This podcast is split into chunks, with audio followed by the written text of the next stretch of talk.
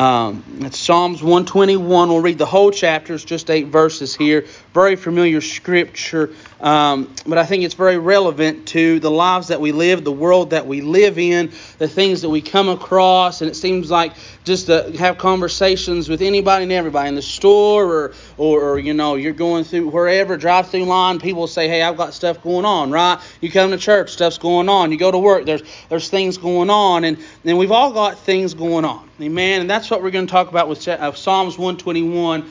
But I want us to talk about and think about where are you looking? Where are you looking um, for life and the things that are going on? Where are you looking? We'll get into why that what that is about here in just a minute. But Psalms 121 reads like this. It says, "I will lift up my eyes to the hills, from whence comes my help. My help comes from the Lord, who made heaven and earth."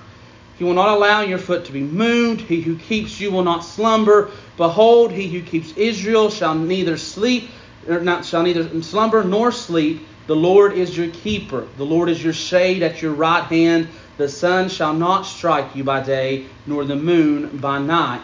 The Lord shall preserve you from all evil. He will preserve your soul. The Lord shall preserve your going out and your coming in from this time forth and even forevermore. So that's the Psalms 121. That's the whole chapter there. But let's start. I want to start by talk, start talking about stuff, right? We've all got stuff going on. I mean, that's just the reality. If, we, if you live a life, if you have do any kind of, if you got a house, if you got a car, if you got a family, if you've got a job, if you've got people in your life, in-laws, outlaws, whatever it may be, you've got stuff going on right? Whether it be you got health issues that you're trying to struggle and wrestle with, you got family problems that are coming up, the car's breaking down again, there's troubles there. You've got this and that happening. You've got family that are hurt and family that are uh, going through bad times. You've got things going on at your work, and the boss is saying this, and another one's doing that, and there's just fighting and quarreling and everything. You've got personal issues you're struggling with, things that are just hard for you to get a hold of, get a grasp of. You've got stuff going on. Man, and I, if I went through and we just sat down one on one and I began to write it out, you know, each and every one of us would have different things. It'd be very varied. It would have all kinds of different areas of life. Some would be doing good in one place, others got stuff in another place. Some things that, that people never even dreamed of. Some of you all are going through. You've got stuff going on. We all have stuff going on. That's not something new, right? We look into Scripture, we look at the Bible, we look at what's going on with each and every one of the disciples, the apostles, the ones that, are, that came before uh, Jacob, Abraham, and Isaac. All of them, they had stuff going on in their lives as well. Even Jesus, as he walked upon this earth, faced stuff. The Bible says he went into the desert and he faced stuff. He went through temptations and trials, right? He faced stuff. He went against the Sadducees and the Pharisees, people who didn't like him.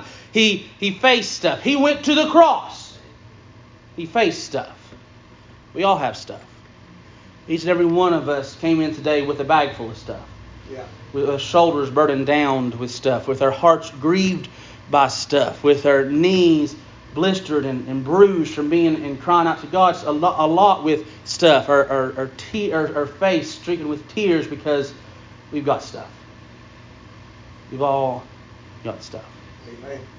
And, and that's the reality, right? I'm not going to come in here and I'm not going to be the, the person who comes into church and the pastor that comes in church says that, that if you, you live the perfect life and everything goes great and, and you're doing right and you're, you're appeasing to God and you tithe enough, you go to church enough, and you do all this, you do all that, do it right, you don't have stuff. The best of people have stuff. Billy Graham had stuff. Mother Teresa had stuff. All these good people that people idolize and look at as religious zealots and figures that, that we should build our lives upon, they had stuff. They had stuff. We all have have stuff. Yeah, blessing, Lord. And I could go on and on, and we could just talk for hours about about stuff. I could go on and on and tell you about my stuff. I can just go into great detail about what I've faced in the past, what I'm facing currently, what I fear that I will face in the future. And I can tell you about my stuff. And we all can go through and give testimonies and about our stuff. But we, we get that, right? We know that we have stuff. But where do we look when stuff happens? Where do we go to when stuff happens? What do we fall back on when stuff happens? Where are we looking when stuff is going on in our life. Stuff that nobody else knows about. Stuff that nobody else understands. Where do we look? Before we talk about where we can look, I want to look at a few places that we, we shouldn't look, right? There's a few places that I feel like we tend to, as Christians, not just as Christians, as human beings, tend to fall back and we look at these places first before we look where we should be, be looking. Man, first I want to say we don't need to be looking to ourselves for the problems to our stuff, right? Now, this idea, this belief, isn't new. It's been around forever, but it's gained in popularity here recently. This idea of a higher self. This belief that basically we ourselves are divine and are godlike, right? We don't see it a lot around here, but it's, it's something that has been pervading our society more and more. That you can be good enough on your own, that you can elevate yourself to a place where you can take care of your issues, you can take care of your problems, you can fix yourself. Right? There's books and self help things, how you can fix yourself, how you can take care of your issues, how you can make things right, how you can make things better, and all these things. And we look and we see it, and we see people talk about it, and we see people all around us talking about you can do better, how you can do better, how you can fix yourself. But that's not always going to, to work. Usually it, it actually doesn't. But we see that the self, our self, this belief that self is more important than anything else, has grown more and more and has greater and greater importance in our society, right? To the point where our uh, where self beliefs, self preferences, self ideas, what the self's truth is, is more important than Scripture or anything else in the world because self is elevated over than anything else, right? But that's not what Scripture what Scripture teaches us. Job says in Job 14:1, he says, "A man born of a woman, and what? Few days full of troubles. So is self the one that I should be going to to fix my problems?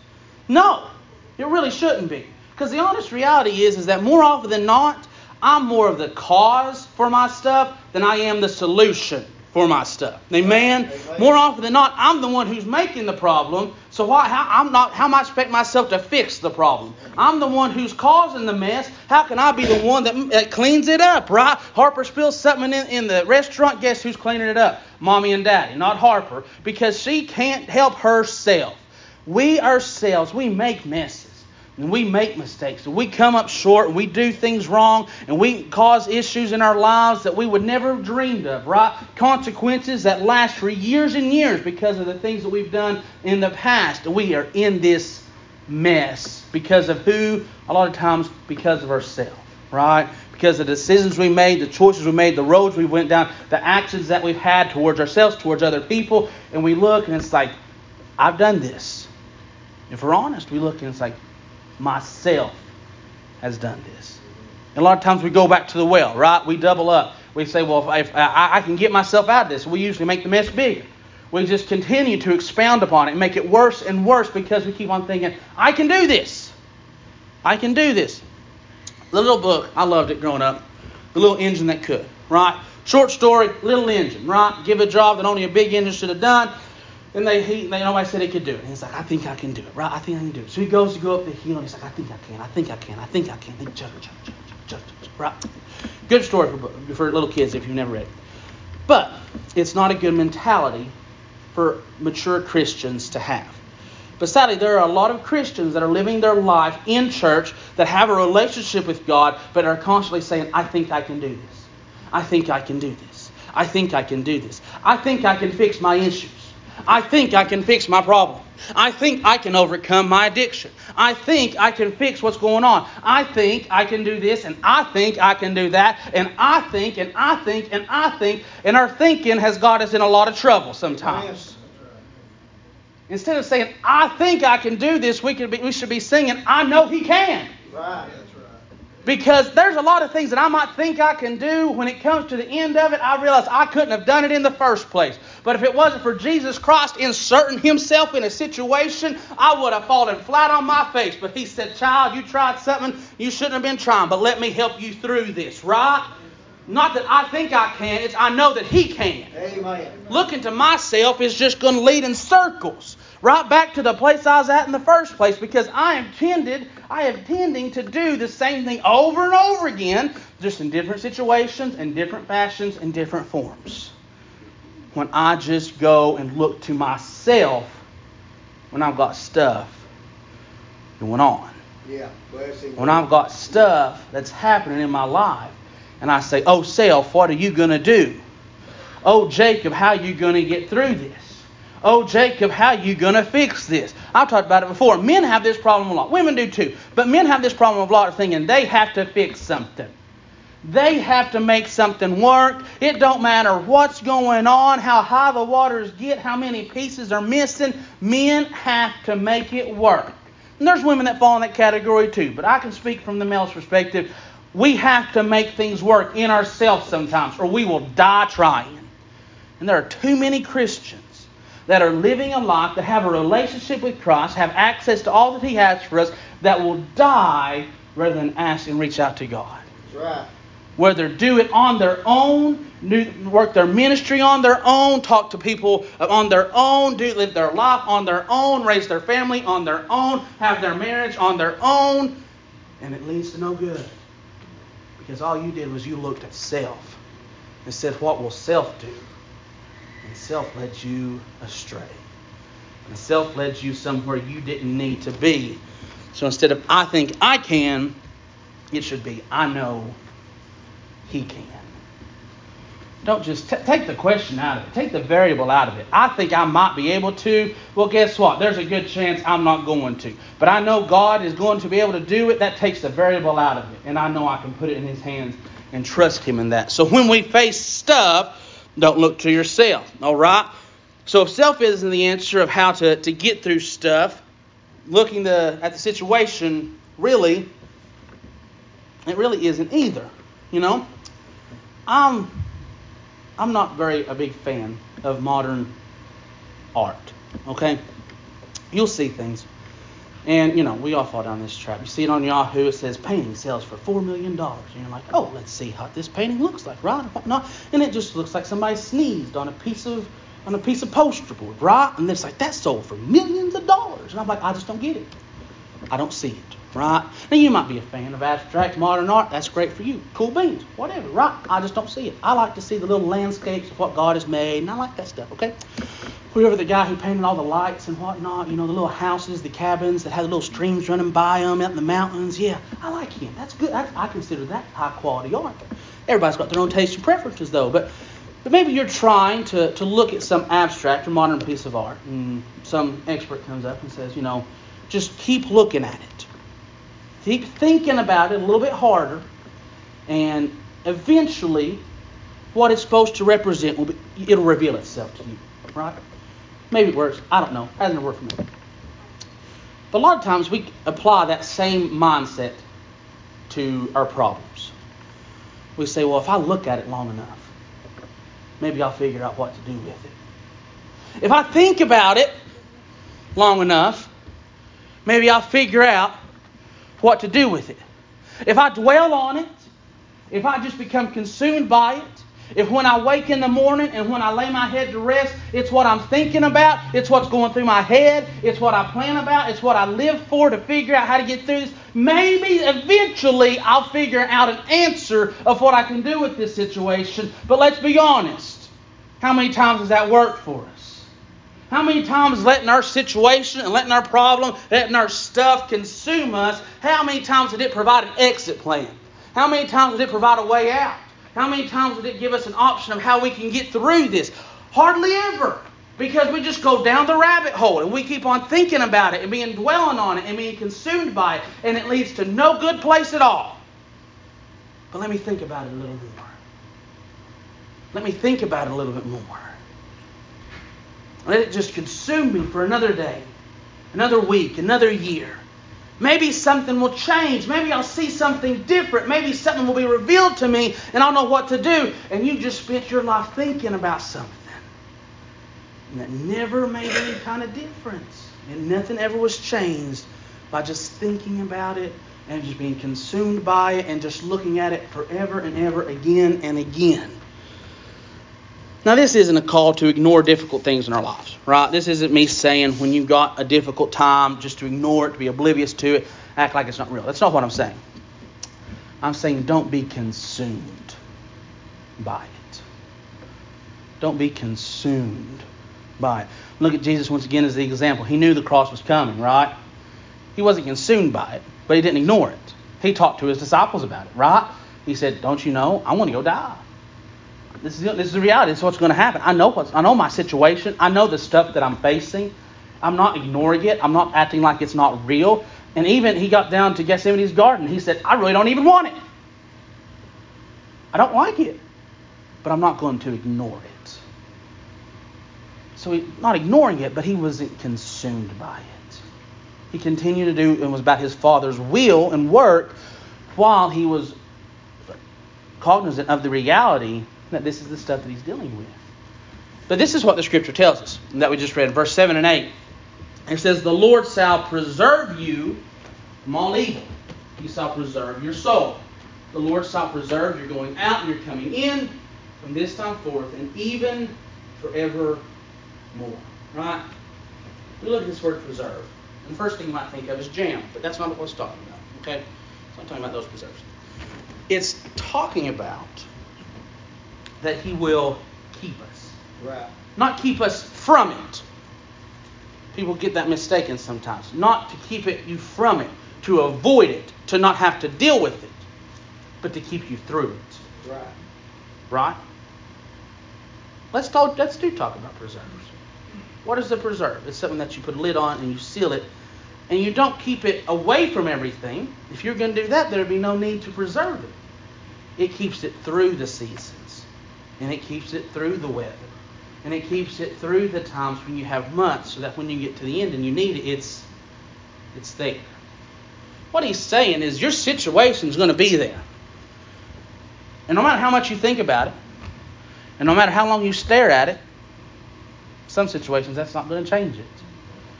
For some situations, that's just the reality of how it is. What he is saying, he says, I will keep you through it. And eventually I will deliver you from it, whether in this life or in heaven, where perfection is all that we will know. Amen. But he says, I will keep you through it. He says, I won't let evil destroy you. I won't let evil take what I've created within you. I will not let evil tear down that which I've planted within your heart, that which has sprung forth and given life. I will not let evil take that away from you. That is preserved. Right. That is kept. Amen. That is safe. Your situation cannot have any kind of effect on that. This is the reality. So, yes, you can think all you want to. You can think all you want to about your situation and it not change anything. But instead, why not spend time thinking about that which God has preserved within you? Yes, my situation's bad, but I've got a home in heaven. Amen. Yes, this, this stuff is rough right now, but there's an eternal rest for those that believe and have ser- and serve Him. Yes, this stuff, it's getting pretty bad right now in the world that I live in, in the life that I live, in my family, in my home, with my children, with whatever. But I have eternal peace knowing that Jesus Christ is my Lord and Savior, and that'll be kept and preserved from eternity till eternity until God comes to take me home. That is what we can look at, Amen. is that which is kept. Not that which is just there and just present right now. It might go on and on, but it does come to an end. But that which God has kept never comes to an end. Amen. That which God has preserved will never go bad, will never run dry, will never come up empty, will never be undone because it is preserved and kept by the precious blood of Jesus Christ. Amen. Amen. So when you're looking for something, when you're going through stuff, don't look at the stuff. Look at what's being kept through the stuff. Amen. So you don't look at yourself because that just leads to problems. Don't look at your stuff because that doesn't change anything. And we sure don't need to look at the world. Right. Right? The psalmist here in verse 1, he talks about a, the hill. He says, I lift my eyes up to the I lift my up my eyes to the hills from whence comes my help. He's not saying his help comes from the hills, he's asking that question. Okay? Yeah. We sometimes get that misconstrued, thinking the hills is where the help comes from. No. Why is the hills important to this person? Why are the hills of any relevance to the psalmist? Why does he bring them up? Right? Why does he focus on that? Why does the first line of this psalm start with, I look up to the hills? From whence does my help come? Why does it start that way? Biblically, we understand that in Jerusalem and that whole area, basically, um, that idolaters built what they called high places. That's what Scripture refers to them. as high places, in the deep woods and in the high hills. Right? So what he's saying is, I look up to the hills. And no doubt in some of them he could see stones that were gathered, things that were built, places of worship to pagan gods that were that had been preserved through time, that had stayed there. Maybe weren't even being used, but were still there, hadn't been torn down, hadn't been you know upseated yet. And he says, I look to all these other auctions that other people have went to throughout time for help when stuff happened. He says, Where does my help come from? Let's let's modernize that. Okay? Because we don't I don't know of any hills around here with pagan sites of worship on them. Right? There might be. I don't know. We live in a crazy world. But I don't know of them. But there is a very clear parallel in our society today. I look at Facebook and Instagram. I look at the movie screen. I look at the seats of power in different places in our world. From whence does my help come? by the psalmist's definition, he's saying it doesn't come from those places. Right. We can't look to the world where other people may look for assistance, and may look for help, and may look for guidance, and may look for leadership, and count on the world's definition of what is good or what is right or where we should go, and be that our defining factor because that leads us where? It leads us where the world is going. So when I'm looking for what I need to do to get through stuff, I don't need to look to the world because my help doesn't come from the world. I don't need to look to the options that other people may take up, may, other people may follow, that other people may prioritize or think are important. I don't need to look to some what some celebrity says about how they changed their life. Because guess what? If it's not Jesus, their life's not really changed. It's just momentarily altered. They're still lost, dying, and going to hell. I can't look to some politician. I can't look to some book. I can't look to some this or that and say, what will the world have me do? Because the world would have me to follow in sin. But I should look and see what would Jesus have me do. Right. Amen. You look at the world, and guess what? You're going to be like the world. There might be some good people that say good things within the world. Right? I'm not saying that everything every person in the world says is evil and awful and mean spirited. There's a lot of good people that don't know Jesus that are going to hell. But I can be confident that when I look to Jesus, when I look to His Word, His guidance, that it will tell me what I can and should do to get me through stuff in an effective way. Right? So I can't look at self, because that doesn't lead anywhere good. I can't look at my situation to get through my stuff. I don't need to look at the world, because that's not going to help me get closer to Jesus. That's not going to help me get through stuff. And the answer that we need is to look to to the one. Right? Oh, this scripture in Luke 21, verses 25 through 28. It says, And there will be signs in the sun, and in the moon, and in the stars.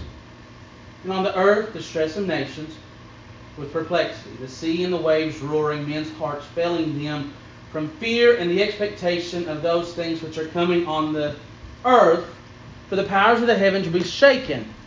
Then they will see the Son of Man coming in a cloud with a power and great glory. Now, when these things begin to happen, look up and lift up your heads because your redemption draws near.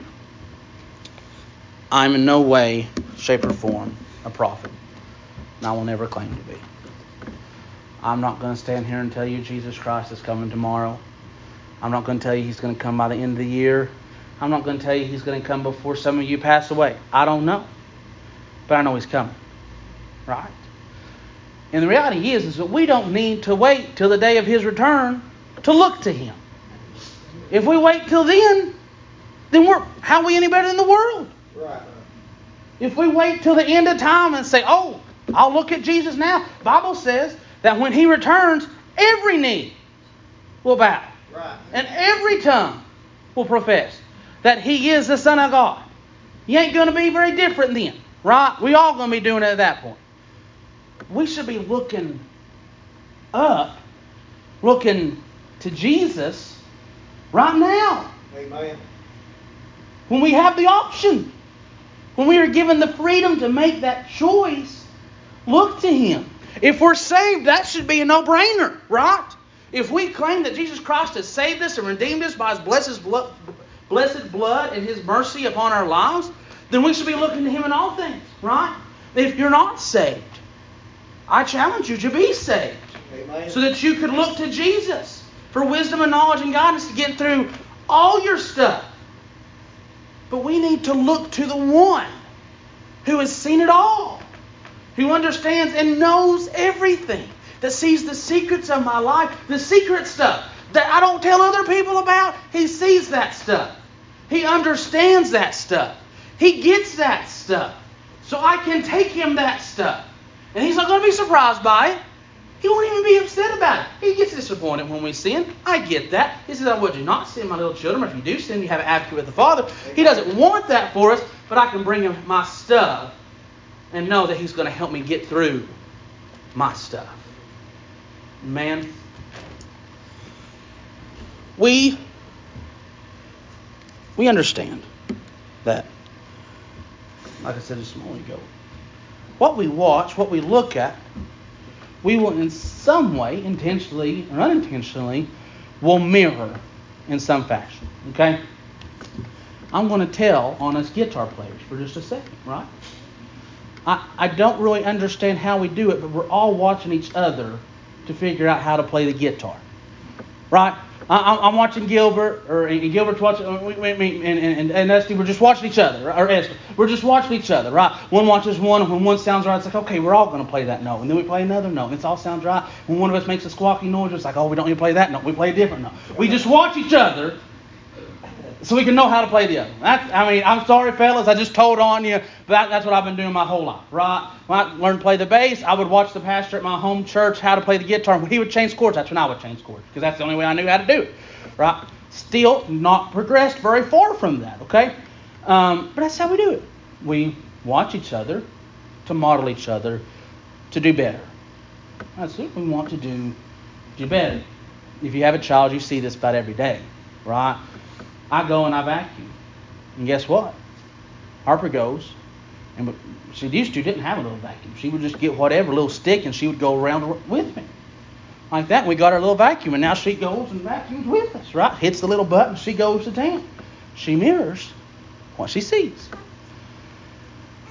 So if I am to know how to get through stuff, then look at how Jesus got through stuff if I want to be appeasing and, and, and pleasing to God as I try to follow Him and to walk in His footsteps and be the man that He wants me to be, then I should look at Him in all things so that I can mirror Him, that I could be like Him, that I could be more like Him day in and day out, and He can teach me how to get through my stuff. Because if I look at myself, I'm going to do what self has always done. Now, if I look at my situation, I'm basically going to get bad and distressed and upset like my situation is. Now, if I look at the world, I'm going to be what the world is like. So, if I want to be like Jesus, then guess what? I need to look at Jesus. If I want to get through life in the way that He taught me to get through life, I need to look at Jesus.